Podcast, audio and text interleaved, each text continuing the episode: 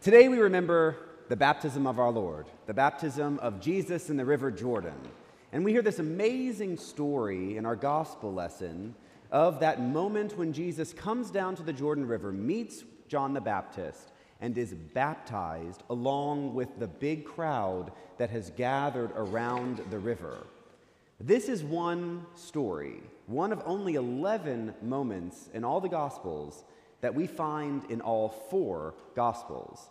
And so we need to make note that this is something significant. This is something that happened, and this is something that should impact us in a very big way.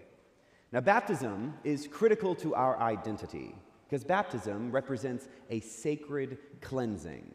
Now, the baptism that was happening at the Jordan River with John the Baptist is one that harkens back to Jewish traditions of cleansing before worship.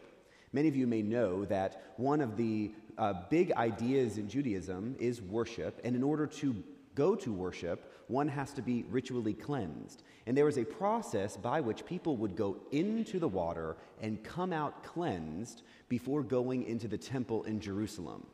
And so, what John the Baptist has done is John has taken this idea of cleansing and he's gone outside the city. So, John is a breakaway Jew. John has gone outside the city over to the east by the River Jordan and is cleansing people with a baptism of water.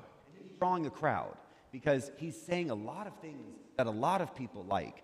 They like it so much that as we get to this story today, people are beginning to wonder if John is actually the Messiah that they've been waiting for. John famously says, No, because I baptize, baptize you with water, but the one coming after me will baptize you with the Holy Spirit and fire. So John has teed Jesus up, so to speak. John is there to herald his arrival, and as Jesus comes down to the river, goes down in the water, we get this incredible image of the heavens opening up and the Spirit descending on Jesus in the form of a dove. And then people hear the voice of God you are my son, the beloved, in whom I am well pleased. This is a dynamic story, an amazing story, one that gives us such an incredible visual image of the way that the Spirit works.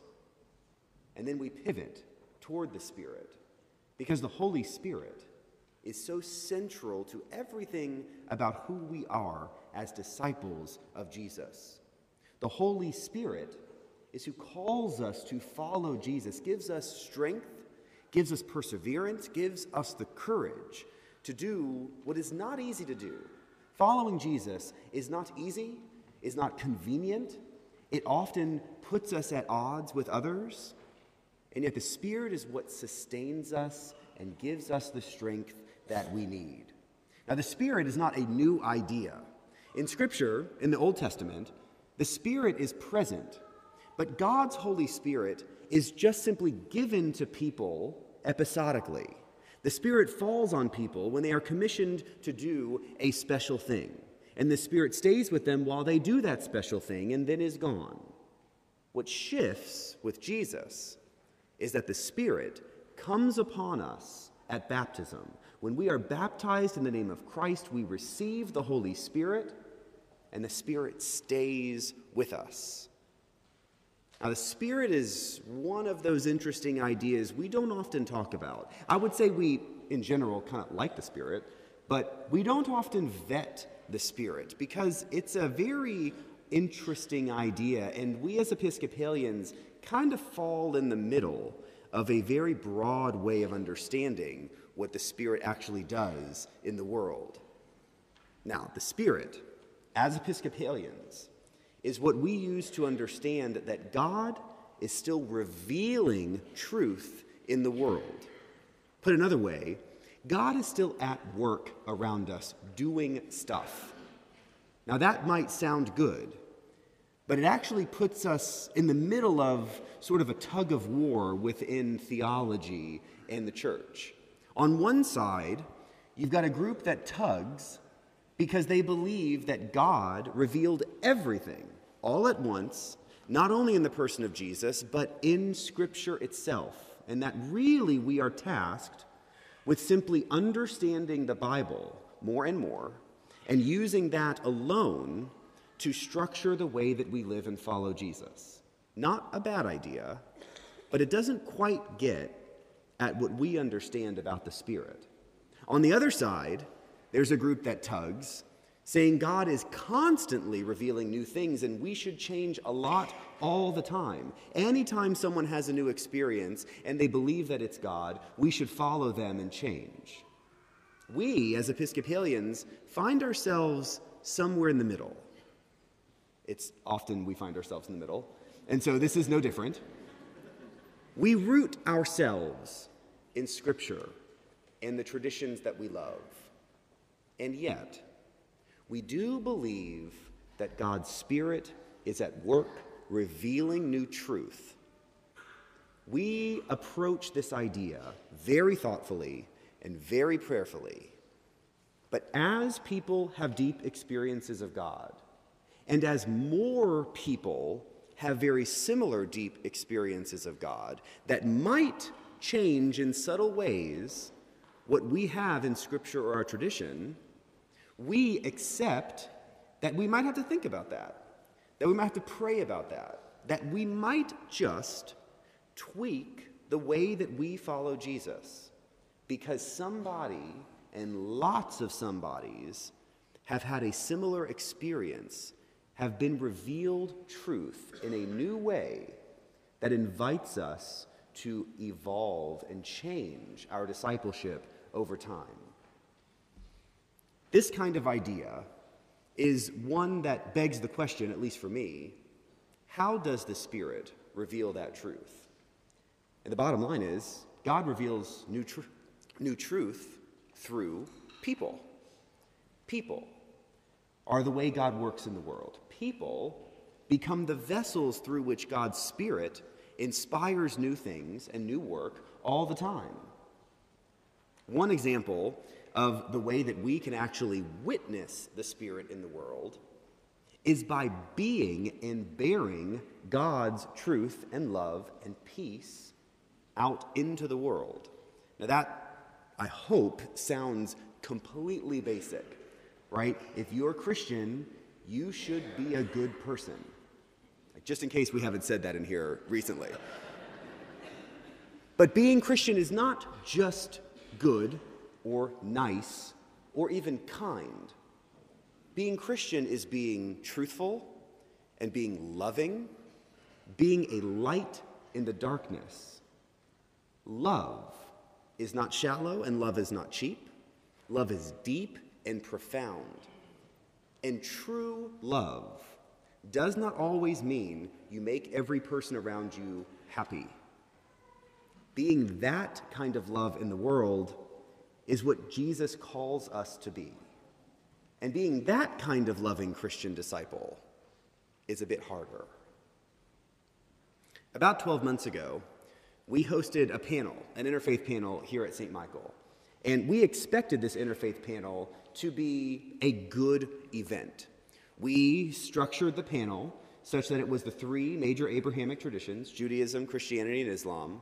We had one speaker from each with a moderator, and we were just going to kind of talk about our faith and the ways in which we are united and the ways in which we differ, to seek understanding.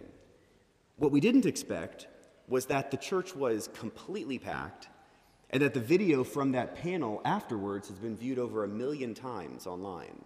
It was so well received that we immediately said we have to do this again and just keep the conversation moving. And so we've planned that for this Thursday night right here. But that's not really the point. The point for me was what surprised me more about that night. We had a lot of people in this church who would not identify themselves as Christian.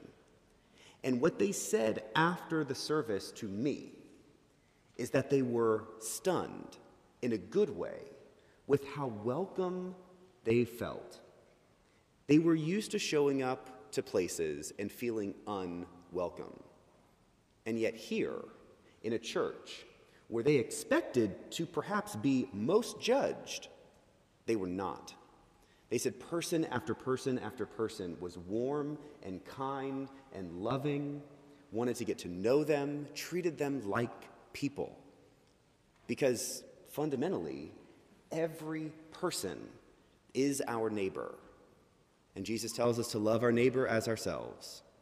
No one falls outside of those parameters. Everyone is a neighbor, and everyone deserves love from us. As we consider what baptism and the Spirit mean to us, as we ask the question how we can witness to the Spirit in the world, I want us to consider that simply being love in the world is a way to bear witness. We don't have to be dramatic. We don't have to be loud. We don't have to even draw attention to ourselves. But there are people out in the world, more and more every day, who expect that people like us would provide the greatest judgment. I don't think that's who we want to be. That is certainly not who Jesus calls us to be. And I think if we can, with the Spirit, have courage and confidence to be the complete, complicated, deep kind of love and light that God wants us to be in the world, then people will begin to respond in very good ways. You see, people are not looking for good programs. People are not looking for good worship. People are not looking for a good church. People are looking for the truth of God.